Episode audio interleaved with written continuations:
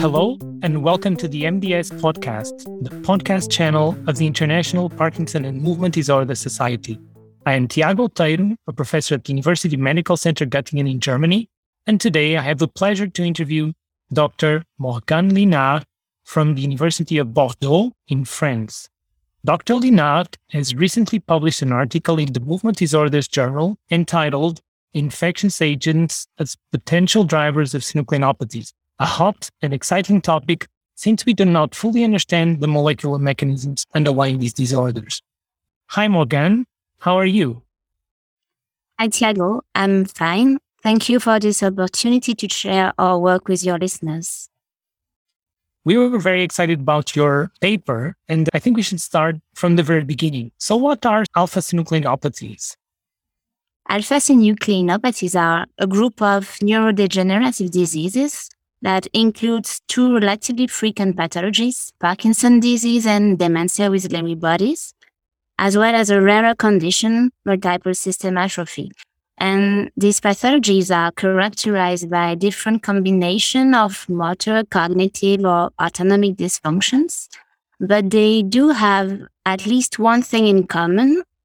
They are all associated with an intracellular accumulation of the alpha synuclein protein in the nervous system, either mainly neurons for PD and DLB or for MSA in oligodendrocytes, which are the myelinating cells of the central nervous system. But in all these pathologies, the triggers of the accumulation of alpha synuclein remains to be clarified. So, do we really have reasons to think Parkinson's disease and other synucleinopathies may be triggered by infectious agents? Can you summarize the main ideas of your review article? Personally, I think that we have at least enough reason to investigate it. So, in our review, we attempted to see how the involvement of infectious agent could explain the type of deposits found in synucleinopathies, the topography, the temporal sequence of the disease, and the profile of patients in terms of genetic or environmental risk factors.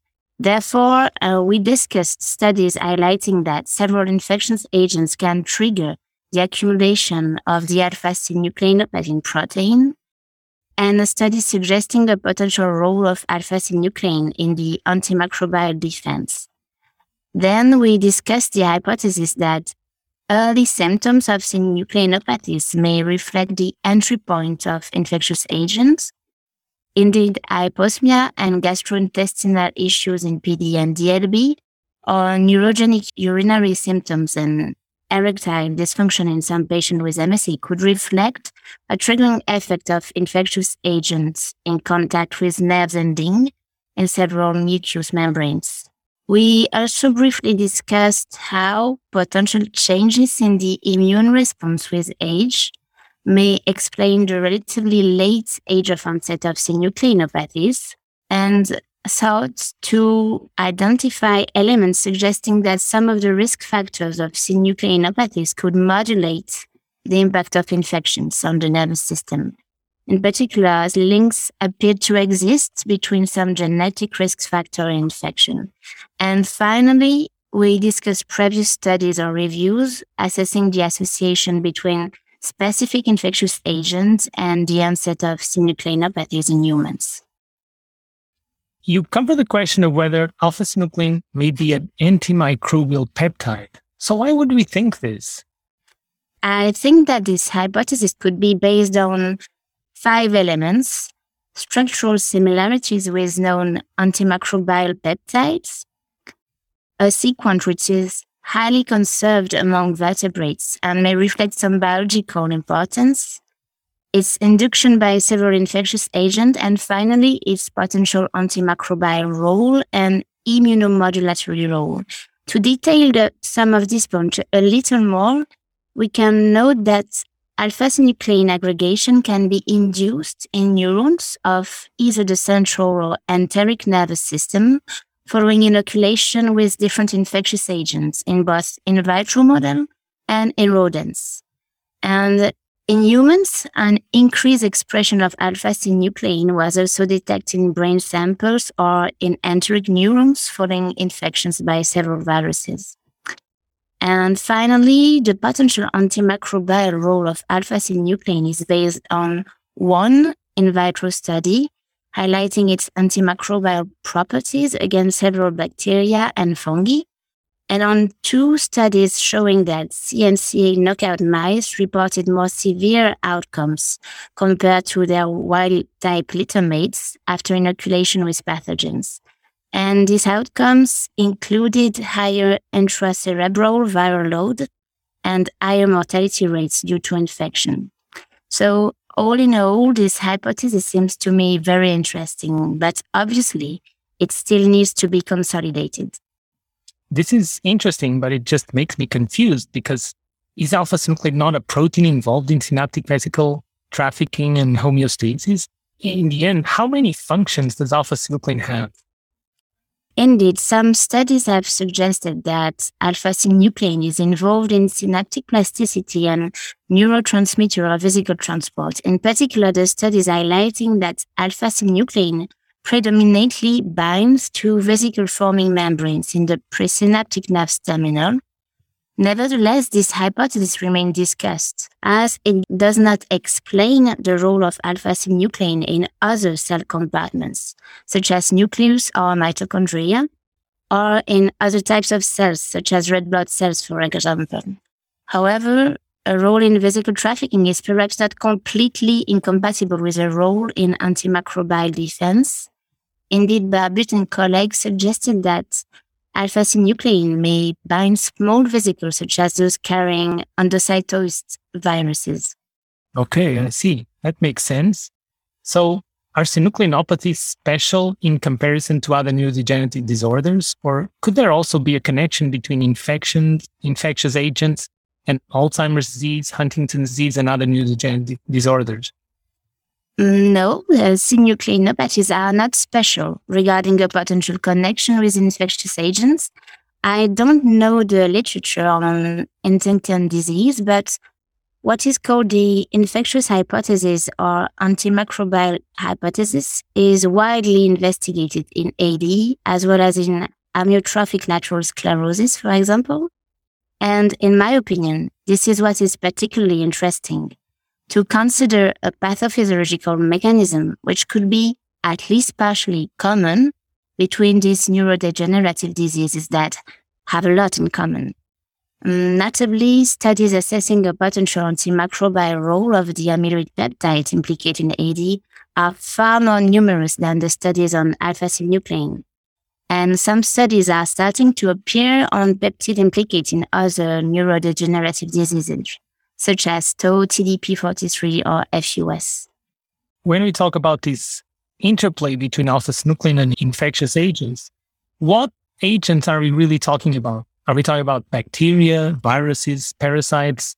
Are we talking, for example, about viruses like the SARS-CoV-2, the COVID-19 virus? In my opinion, regarding synucleinopathies, no type of infectious agent is to be ruled out at this stage of the reflection we should even complete your list with fungi. So as you can see, a lot remains to be done, even though I admit a personal appetite for neurotropic viruses because of their ease in spreading from neurons to neurons. Regarding the existing literature on Parkinson's disease, we discussed in our review the pre-existing reviews on the infectious hypothesis, which have become quite numerous lately. Um, it revealed a particular interest on the impact of gut microbiota and more particularly on its bacterial part, probably due to the suspect involvement of the gut-brain axis and the available techniques allowing a relatively easy study of bacteria. Um, regarding DLB and MSA, our systematic literature review highlight 23 articles published before June 2021 all these studies were relatively small and the infectious agents studied were quite varied. Again, with a certain focus on gut microbiota, but this time in MSA. Overall, there does not seem to be any sufficiently solid evidence to suspect the involvement of a particular infectious agent in these pathologies for the moment. More specifically on COVID, I do not know in detail the latest pieces of literature on this rapidly evolving subject, but to my knowledge, several in vitro studies have shown that SARS-CoV-2 upregulates the expression and aggregation of alpha-synuclein. A study on non-human primates also highlighted the formation of Lewy bodies in the brains after virus inoculation, and in humans, apart from symptoms such as hyposmia or anosmia, which have been widely publicized, cases of infected patients developing Parkinsonian symptoms have also been described. Nevertheless, in my opinion, this is not enough to predict an impact of the virus on the risk of developing slowly progressive neurodegenerative diseases, such as alpha-synucleinopathies. I think it would require either a relatively long-term persistence of the virus in the body, which is not the case, I believe, for SARS-CoV-2, or uh, an ability of the virus to trigger a chronic and deleterious inflammatory phenomenon after an acute infection. But in any case, it is clearly something that we will have to assess in the years to come. Yeah, that's that's very true. I, I agree.